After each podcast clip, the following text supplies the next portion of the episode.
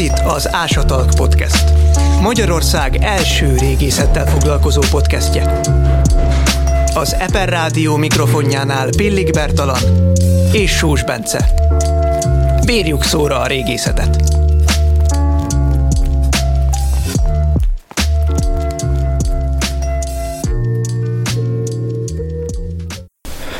Nagyon sok szeretettel köszöntünk mindenkit az Áshatók második évadának hetedik részében, és folytatjuk az előző adásban elkezdett témát, csak most nem régészeti szempontból közelítjük meg a langobárdokat, hanem archeogenetikai szempontból. Ja. Itt van velünk Vida Tivadar tanár úr, és folytatjuk az archeo genetikával. Igen, még mielőtt azonban erre rátérnénk, az előző rész végén elfelejtettem említeni a megoldást a kérdésre, ami nem más, mint 16 sír. Hú, nekem többnek tűnt. A ráköltött összeg tekintetében is, meg időben is. Az az igazság, hogy ez, ez, ez valóban soknak számít a, a koravaskor Igen. kutatásában, de, de most nem erről lesz szó, hanem tényleg folytatjuk a, az előző résznek a témáját, és uh, igazából az a kérdésünk, hogy, hogy ma 2021-ben, vagy tényleg itt a 2020-as évek hajnalán mi érdekli a, a régészetet, a, a közép-európai régészetet, közép-európai kutatókat a, a, a koraközépkori germánok és langobárdok kapcsán. Az egykori ba- római birodalom területére barbár népek települtek be, gótok Galliába, Hispániába, Itáliába, a Balkánra, illetve a hunkor után barbár királyságok jöttek létre az, a Rajna és az Elba közötti területen, az Alpoktól északra, a Kárpát-medencében.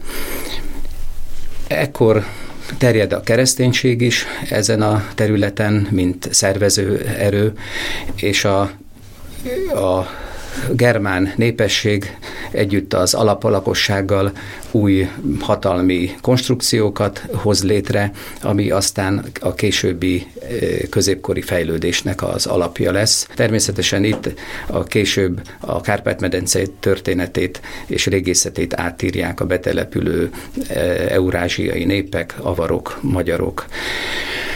Ugyanakkor a germánok királyságai a nyugati Európa területén, a Meroving királyságok tovább élnek, és a Kárpát-medencében ezekkel rokon hatalmi központok jönnek létre, szvébek, gótok, és 6. században pedig maguk a langobárdok.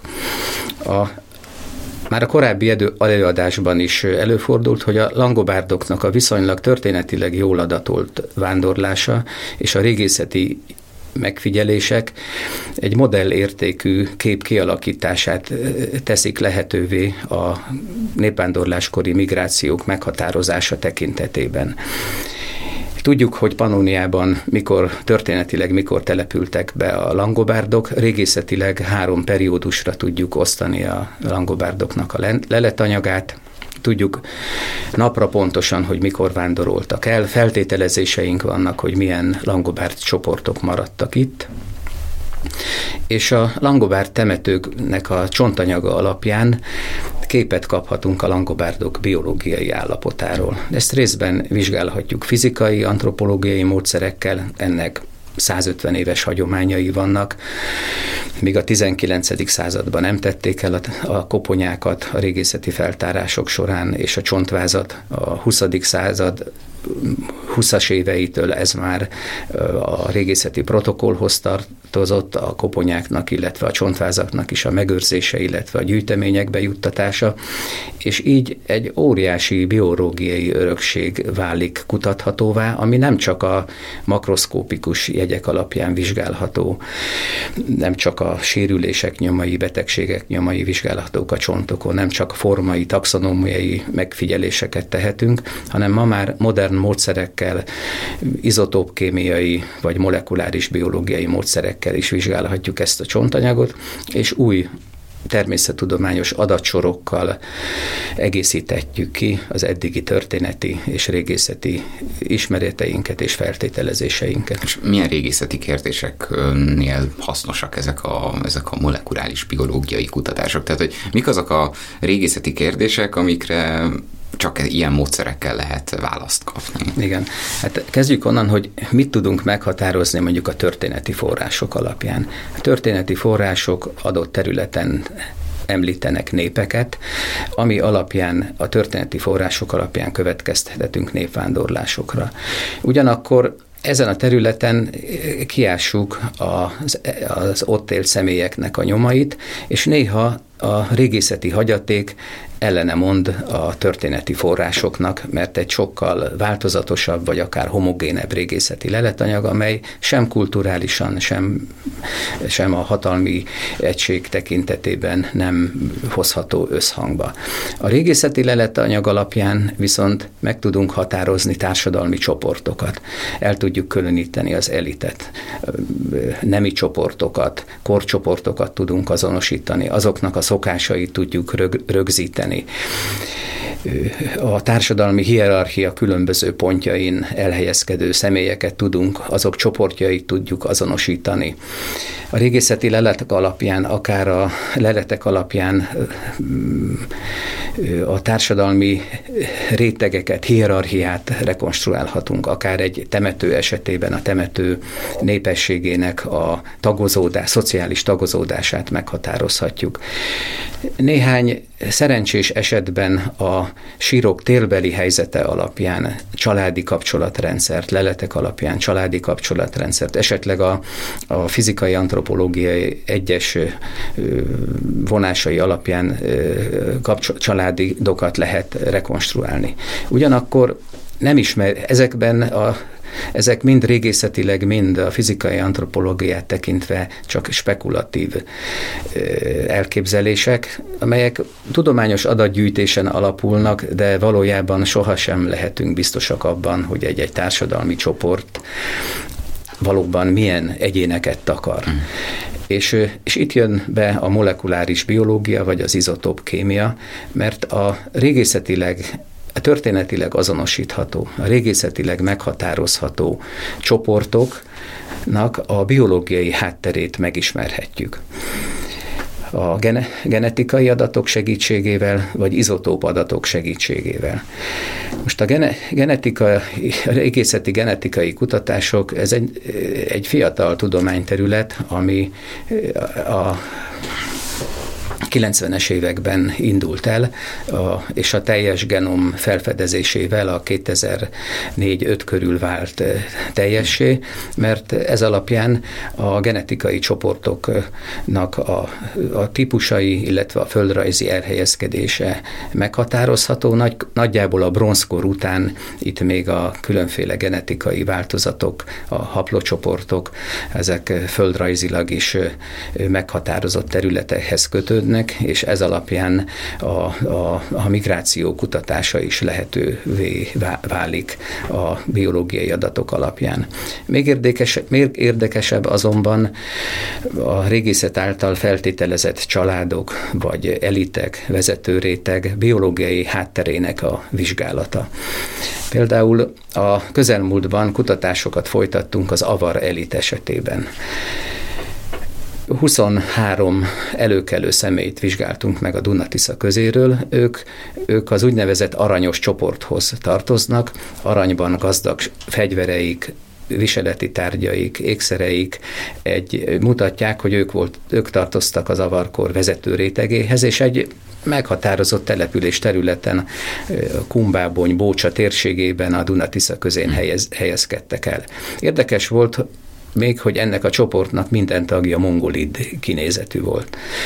Meghatároztuk a genetikai állományukat. Általában a, korábban a genetikai kutatások, vizsgálatokat a fogak alapján végezték, mert ugye a, a fog bels, belsejében, az ománc védelmében megmaradó jobban megmaradt a vizsgálható anyag, de újabban felfedezték, hogy az embernek a legkeményebb csontja a sziklacsont, ami ugye fülben található. Szerencsére ebből kettő van.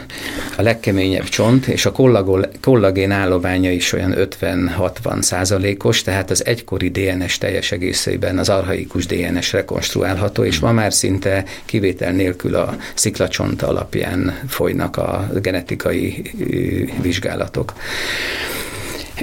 Az avar elit esetében, a 23 minta esetében kiderült, hogy 66%-ban belső ázsiai eredetűek, nevezetesen mongóliai térségéből származnak, és ott sajnos ebből a korszakból csak egyetlen egy csírt vizsgálta genetikai szempontból, de annak ugyanaz a haplott csoportja, ami a Dunántúli, Dunatisza közi csoport esetében is meghatározható. Tehát ebben az esetben sikerült a migrációt igazolni. Egy más, más kérdés, de ehhez még több minta vizsgálatára van szükség, hogy a Mongólia területéről elvándorolt népesség vajon a vándorlás közben milyen más népekkel keveredett és került kapcsolatba, mert ennek a genetikai nyoma is megfigyelhető a Kárpát-medencei leletanyagban, és az a 23 minta, amit mi mitogondriális vizsgálat alá vetettünk, azt most már mindegyiket a Jénai Max Planck Institute laboratóriumában teljes genom vizsgálatra alá vettünk, és itt már bizonyos kelet-európai kapcsolatokra is tudunk következtetni. Tehát a vándorlás következtében bekövetkezett népi keveredésre, és mi korábban a genetikai mélységet időben nem sikerült meghatározni, ma már 5-6-7-8 generáció mélységben is feltételezéseket tudunk tenni, hogy mikor keveredett a, a, az adott népesség. Uh-huh. Hasonló jellegű kutatások a langobárdok esetében zajlottak most a közelmúltban itt, a, itt Magyarországon? Ilyen genetikai jellegű kutatások? Hát a hasonló jellegű kutatások a langobárdok esetében már egy évtizeddel korábban elkezdődtek, és ezek a szóládi temető feltárásához kötődnek. Ugye a szóládi temetőt 2005 és 2010 között tártuk fel magyar-német együttműködésben, ugyanakkor nagy összegeket szánt a magyar kutatás a régészetre, autópályás ásatásokra, de tudományos kutatásokra nem volt pénz, ezért itt külföldi tőkét kellett uh-huh. behozni. Azért, hogy a módszertani tekintetben, mind az ásatás technika, mind a feldolgozás tekintetében gyarapodjunk, ezért létrehoz a frankfurti Römis Germánisa komissziónnal együtt egy közös ásatásba kezdtünk, és egy a helyi ásatási szokásoktól eltérő módon tártuk fel a a szerencsére nagyon jól dokumentálható szóládi temetőt. Ugyanakkor ez volt az a temető, amelyen, amelyen a Kárpát-medencében először sikerült teljes körű bioarcheológiai vizsgálatokat végezni. Ez jelentett eh, genetikai vizsgálatokat, a mitokondriális DNS vizsgálatát elsősorban, és jelentett izotópkémiai vizsgálatokat. A Ezeket a vizsgálatokat a Német Régészeti Intézet finanszírozta, és a Mainzi Gutenberg Egyetemnek az Antropológiai Intézete Kurt Alt professzor vezetésével végezte. 2014-ben publikáltuk az eredményeket a Blossvanban. A Langobard temető Szóládon 45 főből állt, ez a 45 fős közösséget vizsgáltuk, és minden esetben genetikai mintát próbáltunk venni, ez 29 esetben sikerült, viszont minden esetben végeztünk izotóp vizsgálatokat. Az izotóp vizsgálatok részben a stroncium izotópra vonatkoznak, amely alapján a mobilitásra lehet következtetni, részben pedig nitrogén és szénizotóp vizsgálatokkal a táplálkozás, az életmód meghatározására törekedtünk.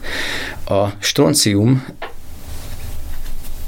ról lehet tudni, hogy egy adott geológiai környezetben állandó szintje van, és ez a geológiai környezetből bekerül a növényzetbe, majd a növényzetet elfog, elfogyasztó állatokba, vagy a növényeket és állatokat elfogyasztó emberekbe is, és a, beépül a csontozatba. Ott a csontozatba kicserélődik 7-8 évenként, ugyanakkor a, a tejfogváltás utáni fogak ban rögzül a, a, az első fogakban rögzül a stroncium szint, és így egy adott területen megállapítható, hogy az ott eltemetett személy ott születette, vagy arra a területre bevándorló. Uh-huh.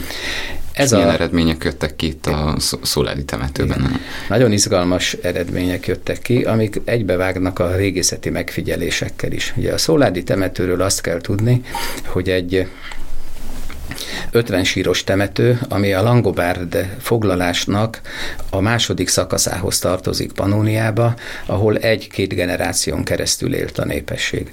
Most a Szóládi temető esetében a következő adatok jöttek ki. A helyi stroncium szintje a gyerekeknek volt, tehát ők megadták azt a szignált, ami alapján a, be tudtuk mérni a helyi geológiai szintet, ugyanakkor a sírokba tettek állatokat, szárnyasokat, sertéseket, és hát ugye lehet tudni, hogy egy adott lelőhelyen az állatok is, legalábbis a kiskérődzők, illetve a, a szárnyasok azok helyi lakosok, tehát ők is a helyi stroncium mhm. szintet mutatták. Ettől azonban, ettől a stroncium szintől eltértek férfiak és nők csoportjainak egymással korreláló adatai, amelyek arra mutattak, hogy ők olyan idősebb személyek, akik nem helyben születtek, de ide érkeztek, és itt temették el őket. Mm. Feltehetően ők voltak azok, akik ide bevándoroltak, itt 7-8 személyről van szó, családokról, mint férfiak és nők esetében is meg tudtuk határozni őket. Ugyanakkor nők esetében nagyon különböző stroncium szintet találtunk több esetben, ami arra utal, hogy nők ebbe a közösségbe talán az exogámiának köszönhetően sokkal változatosabb helyről, helyről vagy helyekről kerültek, ugyanakkor néhány esetben férfiaknál is különlegesen elté- kirívóan eltérő stroncium szintet találtunk, ami szintén azt mutatja, hogy egy más eltérő környezetből származtak. Mm. Férfiak és nők csoportjainak korreláló adatai viszont családok beköltözéséről Aha. tanúskodnak, a fizikai antropológiai adatokkal is összevágott a, a, az eredményük, mert ők tarthatók az úgynevezett langobárt bevándorlóknak.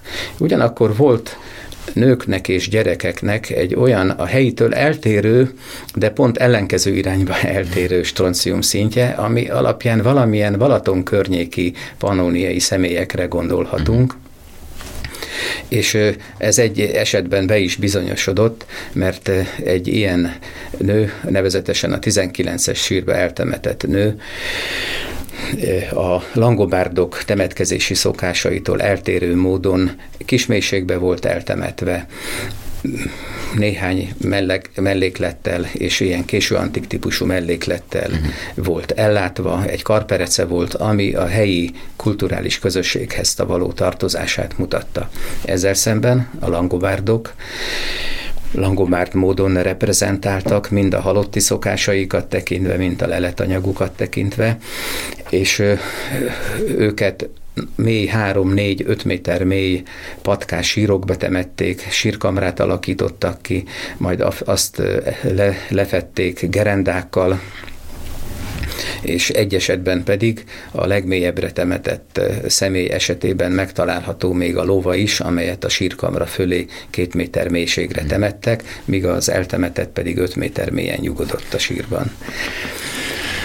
Most a, a tehát a szóládi temető esetében sajnálatos módon nagyon sok az elhunyt helyben született gyermek. Ugyanakkor egy kamasz esetében sikerült kimutatni, hogy ő a tejfog az utolsó tejfog, az utolsó fog, szilárd fogainak a megérkezése után, után telepedett le, tehát a legkorábbi, a tejfogváltás utáni legkorábbi fogai még egy másik geológiai Aha. környezetbe jöttek ki, és a későbbi fogak pedig már a helyi geológiai környezethez köthetők, tehát gyermekkorába vándorolt, és ezáltal egy személyes történetre a szüleivel együtt ez a gyermek, a, a kisgyermek korában megérkezett Szóládra, letelepedett, és így sajnálatos módon korán elhunyt, nem érhette meg a felnőtt kort. Most a szóládi közös, a stroncium adatokat tekintve, a szóládi közösség esetében minden, minden idős ember, aki el, itt el lett temetve, nem helyben született. Uh-huh. Viszont egyetlen egy olyan idős ember sincs, aki helyben született volna. Uh-huh. Tehát ide azt jelent, ez azt jelenti, hogy ide megérkezett egy közösség, az idősek meghaltak, családi kapcsolatok jöttek létre, családok szerveződtek, gyerekek születtek, akik sajnálatos módon korán meghaltak, ugyanakkor azok, akik ebből a közösségből megérték a fiatalkort, felnőttkort, azok már ide, innen elvándoroltak. Uh-huh. Ez megfelel a történeti adatainknak, hogy a langobárdok 540 után szállják meg Dél-Panóniát, majd 568-ban, mint egy bő generáció, másfél generáció eltelte után elvonulnak Itáliába, és a stroncium adatok alapján itt a történeti képpel tökéletes összhang got mutat a, a népességnek a korszerinti megoszlása a temetőben. Uh-huh. Ez a szóládi kutatás, meg, a, meg az előbb említett avar kutatás tulajdonképpen elvezetett ahhoz a nagy európai pályázathoz, amiről talán a hírekből is hallhattak a, a hallgatók. Ez a Histogenes nevet viseli. Tudna mesélni erről a tanár úr, hogy, ez, hogy hogy jutottunk el a 2014-es Plus One cikktől addig, hogy, hogy, hogy ez a német-magyar együttműködés nem csak, hogy tovább nem is tudom, folytatta ezt a gyümölcsöző együttműködést, hanem, hanem kiegészült, nagyobb, nagyobb fába vágta a fejszét. Hát igen, a genetikai vizsgálatok, a történeti genetikai adatok régóta foglalkoztatják a történészeket. Nevezetesen Patrick Giri professzort, vagy Walter Paul professzort, Patrick Giri a Princetoni Advanced Study munkatársa, Walter Paul pedig a, a Bécsi Egyetem és Akadémiának a munkatársa. És ők már a 2000-es évek óta különféle munkacsoportokat alakítottak, látván, hogy milyen sikeres genetikai kutatások folynak az őskori leletanyagon, az ember származásával kapcsolatban milyen eredmények születnek. Elindult a neolitkori, a bronzkori leleteknek, a leletanyagnak, biológiai örökségnek a kutatása. Most már a vaskornál indítottak be nagy projekteket, ugyanakkor a történeti genetikai minták, a népvándorláskor kutatása eléggé lemaradt, csak egyes vizsgálatok történtek meg, itt például a Szóládi temető esetében, angliai, tem, britanniai temetők esetében, vagy, vagy Németországban.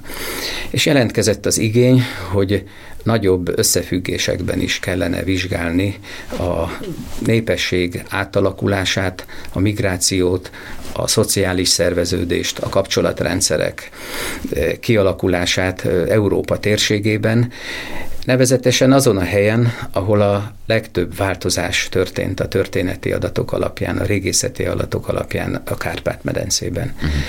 És így a Szóládi Langobárt temető a leletanyagát egy pilot, pilot projekt keretében teljes genom vizsgálata alá vetettük, ezt a Princetoni Advanced Studies intézete finanszírozta, és 2018-ban jelent meg ennek a projektnek az eredménye, ahol részben kapcsolatot sikerült kimontatni a pannoniai és az itáliai leletanyag alapján, valamint a családi kapcsolatrendszereket, szociális szerveződést lehetett meghatározni a magasabb szinten a szóládi temető esetében.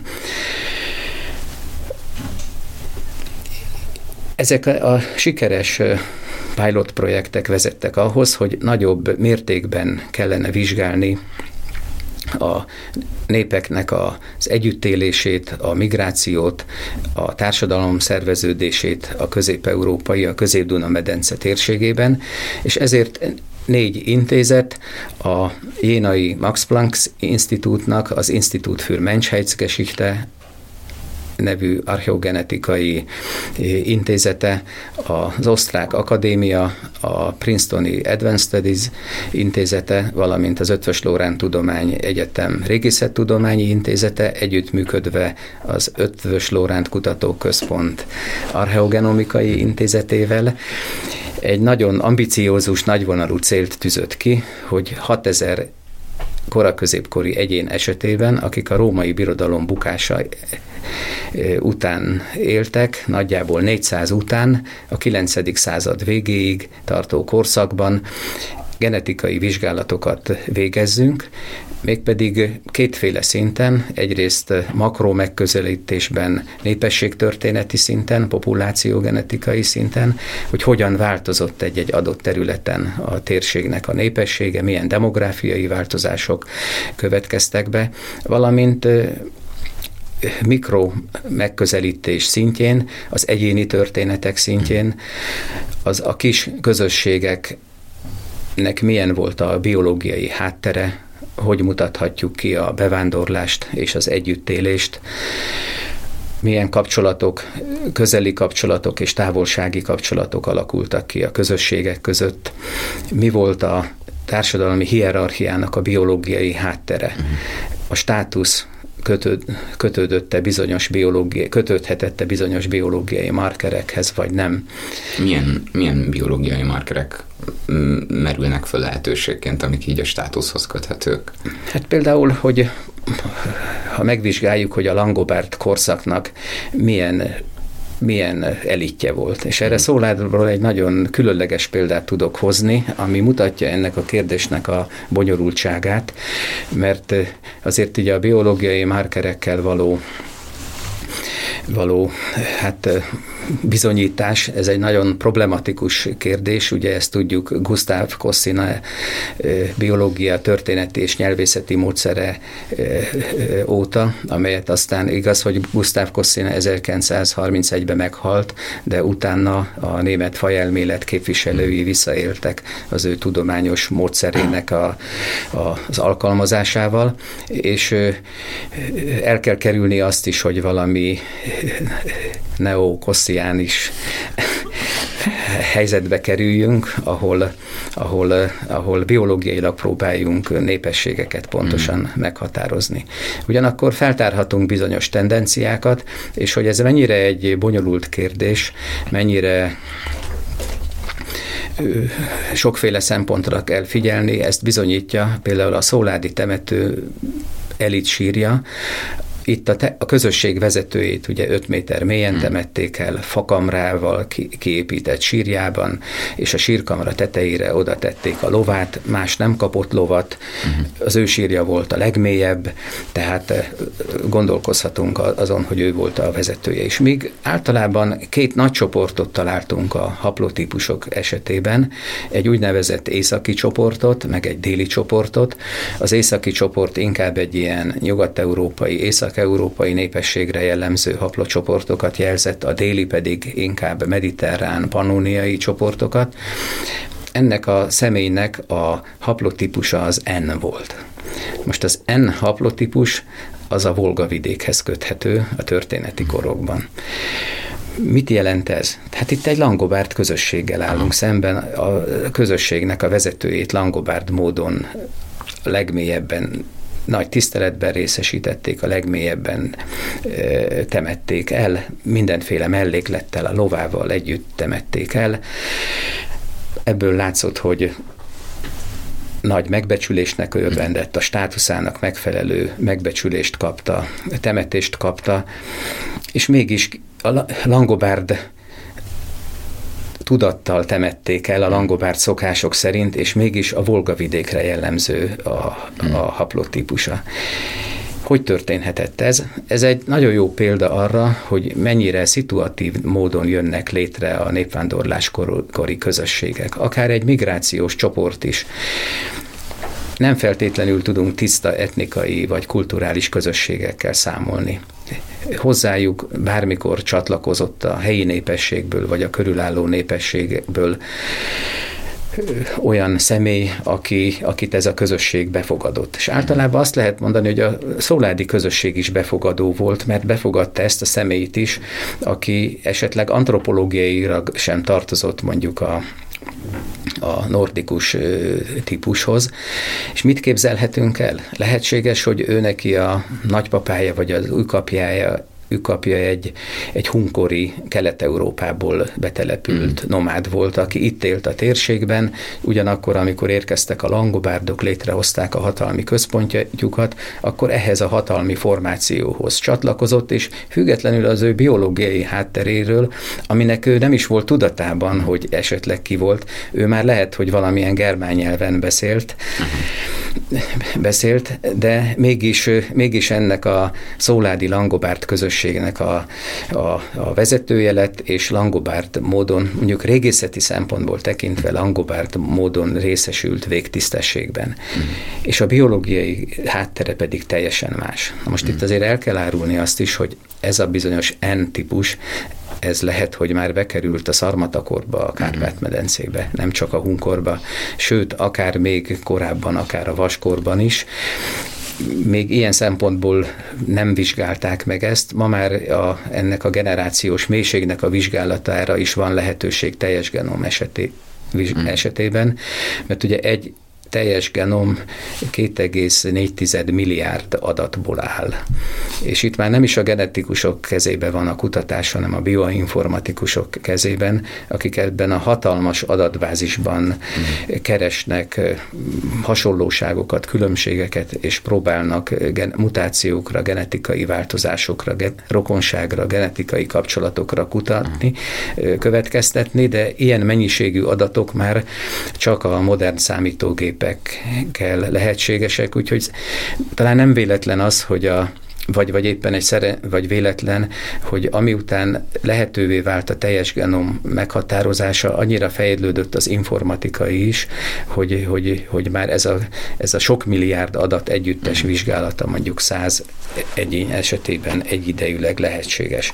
A, ez, a, ez lehet, hogy egy kicsit naív kérdés lesz, de ez a, ez a, ez a 6000 minta, amit ez a Histogenes projekt kitűzött célként, ez, ez mennyire példanélküli mondjuk itt Európában, vagy, vagy, vagy, a, vagy a világ régészeti kutatásában?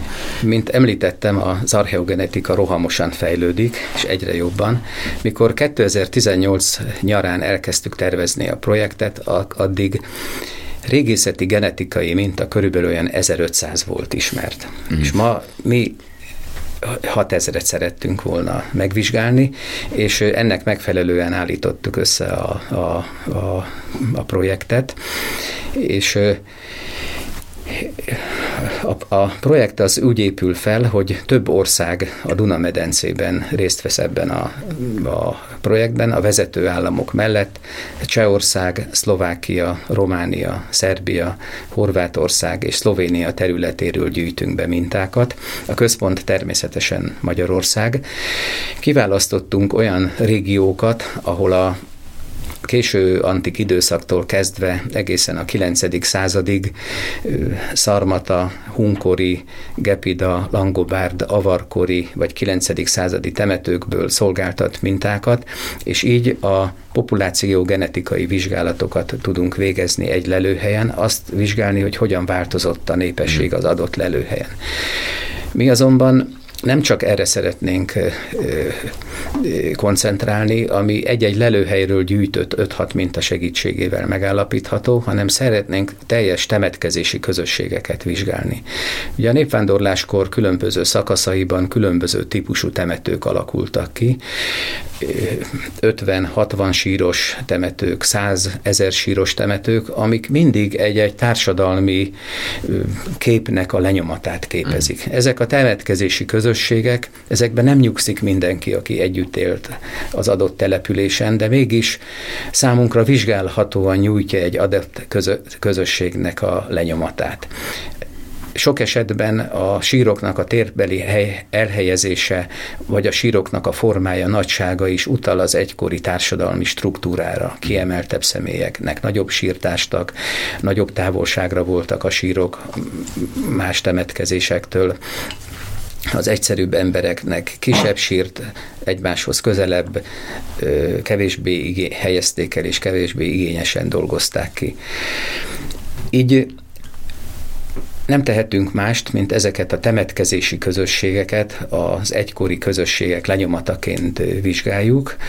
Természetesen nagyon sokat jelent a gyerek, magas gyerek halandóság, ami alapján gondolhatunk, hogy azért nem mindenki nyugszik ebben a, a, a közösségben, de mégis egy időintervallumban a, megpróbáljuk rekonstruálni az adott közösségnek a szerveződését, a szociális szerveződését, a családi kapcsolatokat kutatjuk fel, hogyan épült fel a közösség egy mikrocsaláddal kell számolnunk ebben a, az időszakban, vagy úgynevezett nagy család, amely befogadó volt, és, és többféle kulturális és biológiai hátterű egyéneket is, is befogadott. Az adatok egyébként erre mutatnak, nem csak a genetikai adatok, az eddig ismert genetikai adatok, hanem a a stronciumizotopos vizsgálat adatai is. Szóval akkor a pályázata a, az egyéni sorsokon keresztül próbálja meg a big picture-t meg, megállapítani, hogy milyen demográfiai viszonyok zajlottak le itt a Kárpát-medencében? Igen, célunk az egyéni élettörténetek rekonstruálása nemi csoportok, életkorcsoportokra jellemző sajátosságoknak az összegyűjtése és vizsgálata, a, a családi kapcsolatrendszernek a rekonstrukciója egy lelőhelyen. Például a Szóládi temetőben a betelepülő langobárdok eset, együttélését sikerült kimutatni a helyi népességgel. Mhm. A, már a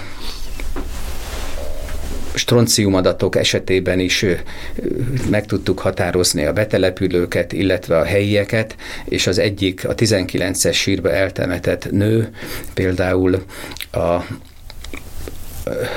kapcsolat, családi kapcsolatba került a betelepedő langobárdokkal, és az egyik langobárd módon eltemetett fiúnak feltehetően az édesanyja volt.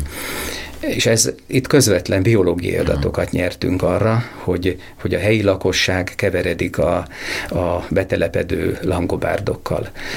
Az az érdekes azonban, hogy a, a fiút langobárd módon temették el, és a reprezentációja a gyermeknek magasabb szintű volt, mint a fegyveres férfiaké. Ez azt is hmm. mutatja, hogy a társadalom, hogy a közösség nagy veszteségnek érezte ennek a fiatalnak az elvesztését, és egy arany, aranyozott övvel látta el, hmm. és így, így temették el, holott arany más sírokban sem volt. Mondjuk a, társ, a közösség vezetője a 13. sírba eltemetett, lóval eltemetett személy sírját bestiálisan kirabolták, úgyhogy ott nem tudjuk, hogy milyen arany vagy ezüstékszereket ezeket vittek el.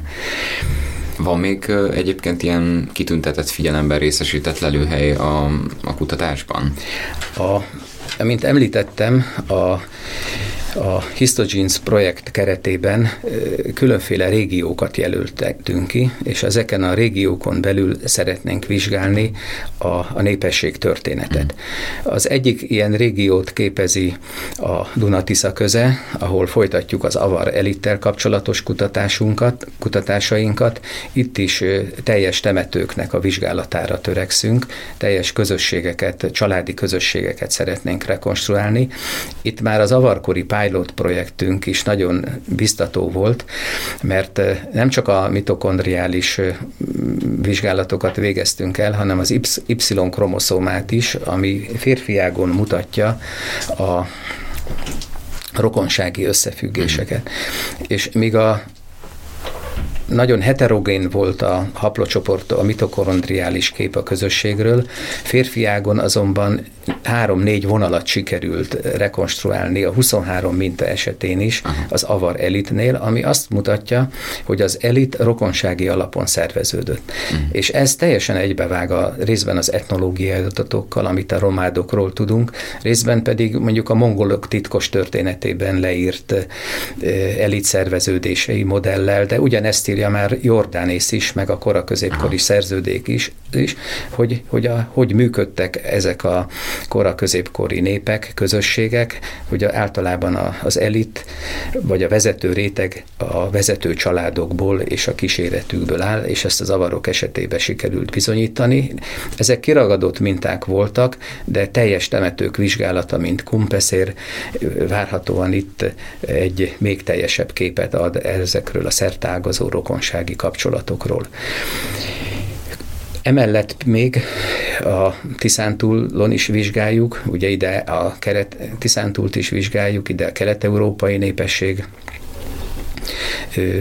költözött be az avarkorba, ezt szeretnénk kimutatni, illetve a középtisza vidékén, ahol az Ötvös Lórán Tudományegyetem Régészettudományi Intézetének jelentős ásatásai voltak az autópályás ásatás időszakában. Nagyon sok temető van, temetőnk van itt a, a szarmatakorból, gepida időszakból, avarkorból, és itt is egy teljes populációgenetikai vizsgálatokat tudunk végezni a késő szarmatakortól kezdve egészen a 9. századig, ugyanakkor lehetőség van a szarmatakori, avarkori és gepidakori közösségeknek a teljes vizsgálatára, a szociális szerveződésének, rokonsági kapcsolatainak a meghatározására. Aha. Nagyon izgalmasan hangzik.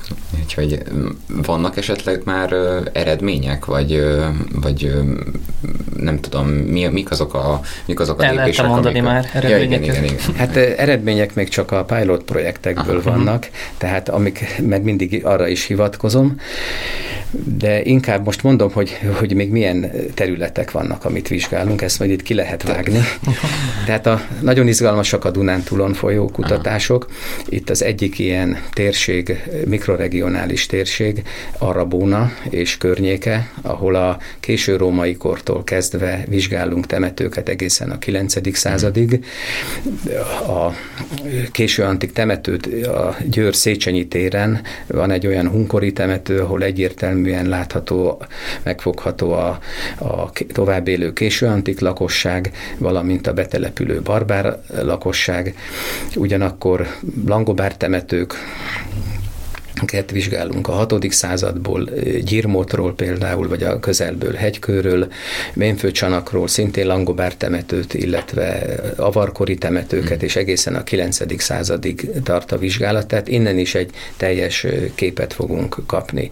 Ugyancsak Keszthely környékén folytatunk fontos kutatásokat, hiszen tudjuk, hogy itt a késő római időszak után a, a helyi népesség tovább élt, egészen a 7. század közepéig, majd a 9. században egy új közösség jelent meg, és a, itt a panoniai kontinuitás kérdéseit tűztük ki uh-huh. célul, valamint Zalaváron, ahol, ahol többféle program keretében folynak genetikai vizsgálatok, és mi azt választottuk, hogy az egykori Mária templom környékén telepi, található előkelő síroknak vizsgáljuk meg a kapcsolatait, feltehetően a morva területek elitjével, hiszen itt gondolunk arra, hogy a Zalavárt kiépítő Pribina és családja, illetve az morva területekről származott, mm. és ezeknek a kapcsolatoknak a felderítésére törekszünk,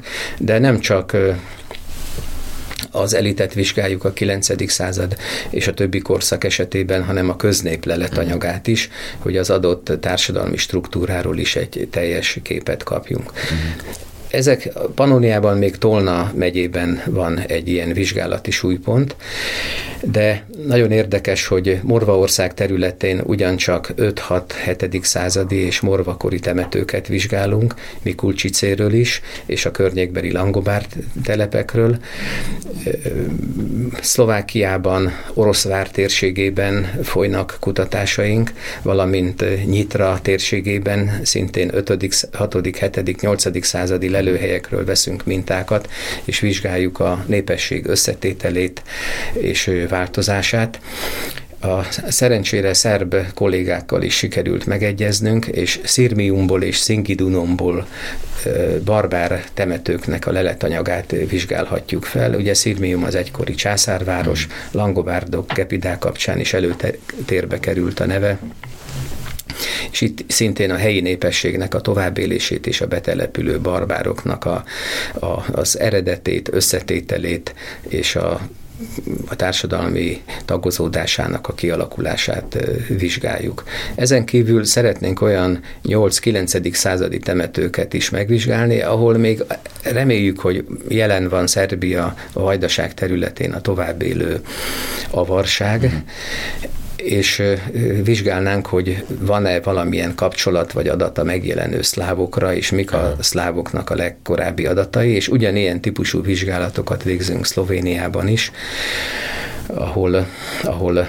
ahol szintén a késő antik korszaktól egészen a 9. századig vizsgáljuk a népesség átalakulását, tehát azt a nagy transformációs időszakot, amit történetileg már a régi történeti források alapján nagyon sokat kutattak, és a történeti fejlődés irányait meghatározták. A régészeti ásatásoknak köszönhetően a kulturális transformációról és a feltételezett népi átalakulásról van már egy régészeti képünk, és most a biológiai adatoknak, a molekuláris biológiai adatoknak, izotópkémiai adatoknak köszönhetően pedig megismerjük ezeknek a történeti, régészeti és fizikai antropológiai modelleknek a biológiai hátterét, és ezáltal egy új információforrást, adatforrást vihetünk be az értelmezésbe, és úgy hisszük, hogy a végén az értelmezésnek a történeti értelmezésnek egy magasabb szintjére fogunk jutni. Hát ez egy nagyon szép Igen. volt. Úgyhogy ö, igazából én, én nagyon sok sikert szeretnék kívánni a, a, a kutatásokhoz, és, és én e, megelőlegezem azt, hogy a, a nagyon érdekes eredményekre majd egyszer visszatérhetnénk egy, egy következő adás erejéig. Igen, és... nagyon szívesen, és azt szeretném még mondani, hogy ebben a csoportban említettem már a, a témavezető nevét, Patrick Giri, Johannes Krause, illetve Walter Paul nevét és magamat, de nem egyedül dolgozunk, hanem minden országban kutatócsoportok vannak, akik, amelyek régészekből, antropológusokból, történészekből, nyelvészekből állnak. Most és egy nemzeti kutatócsoportok alakultak Morvaországban, Szlovákiában, Romániában, illetve, illetve Szerbiában is. Egy-egy vezető régésszel, akik közé akik közé szintén antropológusok, történészek csoportosulnak, tehát 50-60-an dolgozunk mm. ezen a témán. Én szeretném megnevezni a munkatársaimat is a Régészettudományi Intézetből. Rácz Zsófia tanárnőt, aki szenior kutatóként vesz részt a kutatásokban, régészként, Hajdú Tamást, aki a, az antropológiai tanszékről, és Szenicei Tamást szintén részesei a projektnek, valamint a projekt alkalmazásában Konc István, mm aki az egyik motorja a projektnek Samu Leventével együtt, illetve Specker Olga antropológus is, aki különféle gyűjteményekben dolgozik, és segít az anyaggyűjtésben. Tehát ők azok, akik a tanszékünk alkalmazottai. Az Ötvös Lórend kutatóhálózat archeogenomikai intézete, illetve régészeti intézete beneficiary partner, stratégiai mm. partner. Ott van az a labor, amely a 6000 minta levételét végzi, mm. és a mintáknak a porítását, előkészítését, könyvtárkészítését, és részben vizsgálja is, és részben pedig a szlovéniai, ausztriai, romániai, illetve szlovákiai mintákat tovább küldi. Mm. Itt mindenek előtt a, a szenior kutatóként meg kell nevezni a csoportvezetőt, Széchenyi Nagy Annát, aki időközben az Archeogenomikai Intézet igazgatója is lett, valamint Mende Balást, aki mindenféle kutatásnak, anyag mintavételnek a, a, a motorja, szervezője és előkészítetője. Ő egyébként antropológusként is részt vesz a, a kutatásokban. Tehát ugye már megszokott, hogy a természettudományos eredményeket általában 10, 20, 30, 40, horribile dicto 56, ennél is nagyobb számú szerzőcsoportok eh, publikálják, de látható, hogy amíg a régészeti feltárástól eljutunk a mintavételig, addig hány antropológus, hány régész, hány ásatási technikus kezén megy uh-huh. keresztül az anyag, sokan vizsgálják régészként a régészeti leletanyagot, antropológusként a csontanyagot, mm.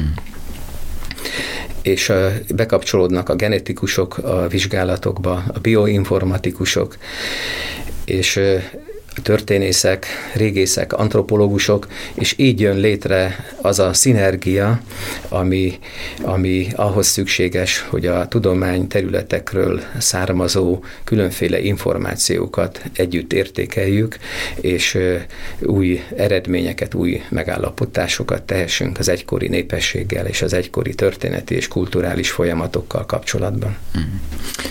Egyébként tényleg nagyon-nagyon várjuk az eredményeket, és nagyon örülnénk, hogyha majd erre visszatérhetnénk, akár a, a felsorolt kutatók ö, részvételével is majd egy következő adásban erre a témára.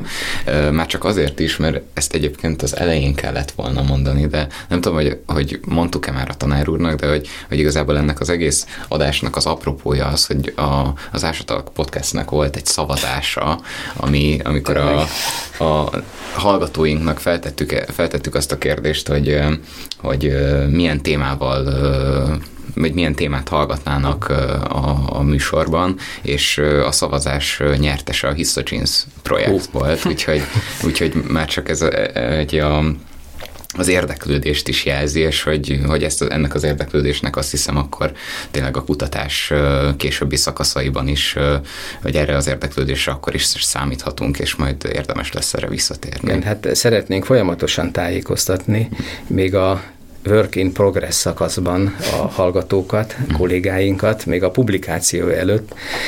Szeretnénk minél több ember hallgatót is bevonni a kutatásokba, és szemináriumokon tárgyalni egy adott temetőnek az elemzését. És itt er, ezekről a vizsgálatokról a kollégáim is be tudnak számolni, mert minden temetőnek, lelőhelynek, régiónak felelősei vannak, hmm. akik annak a, a térségnek, földrajzi térségnek a leletanyagában tájékozódnak, az adott korszak régészet, szakot régészeti történeti szempontból vizsgálják, és együtt értékelik a genetikai adatokkal. Tehát nem kell mindenkinek mindennel foglalkozni, és ilyen értelemben egy-egy temető feldolgozóját, értékelőjét érdemes külön-külön is meghívni, és ezekről mi majd a szeminárium munkák keretébe be is fogunk számolni.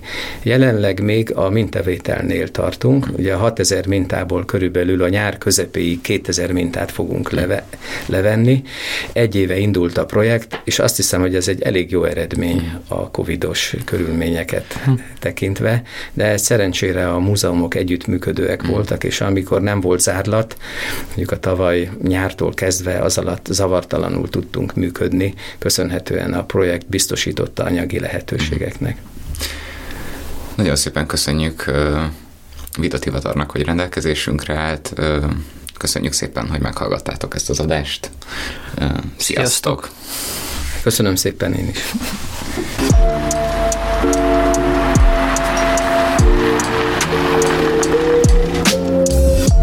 Ez volt az Ásatalk Podcast. Magyarország első régészettel foglalkozó podcastje. Az Eper Rádió mikrofonjánál Pillik Bertalan és Sós Bence bírta szóra a régészetet.